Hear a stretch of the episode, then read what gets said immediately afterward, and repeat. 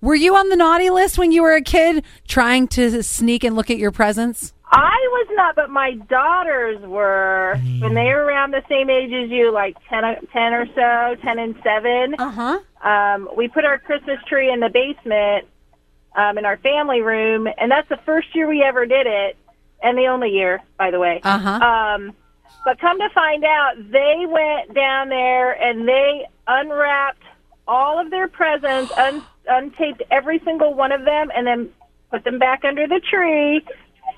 I picked up one of the gifts by you know looking at them, or I was moving them around to make room for more, and saw that one of the packages was open. Uh huh. And I went back and looked at them all, and every single one of the packages had been untaped and then put back together again. Oh my! And Oh. of course you know, you know, because it's like there's you know when you like to lift up tape and there's always like white that comes uh, Yeah. comes up, and it's like Yes.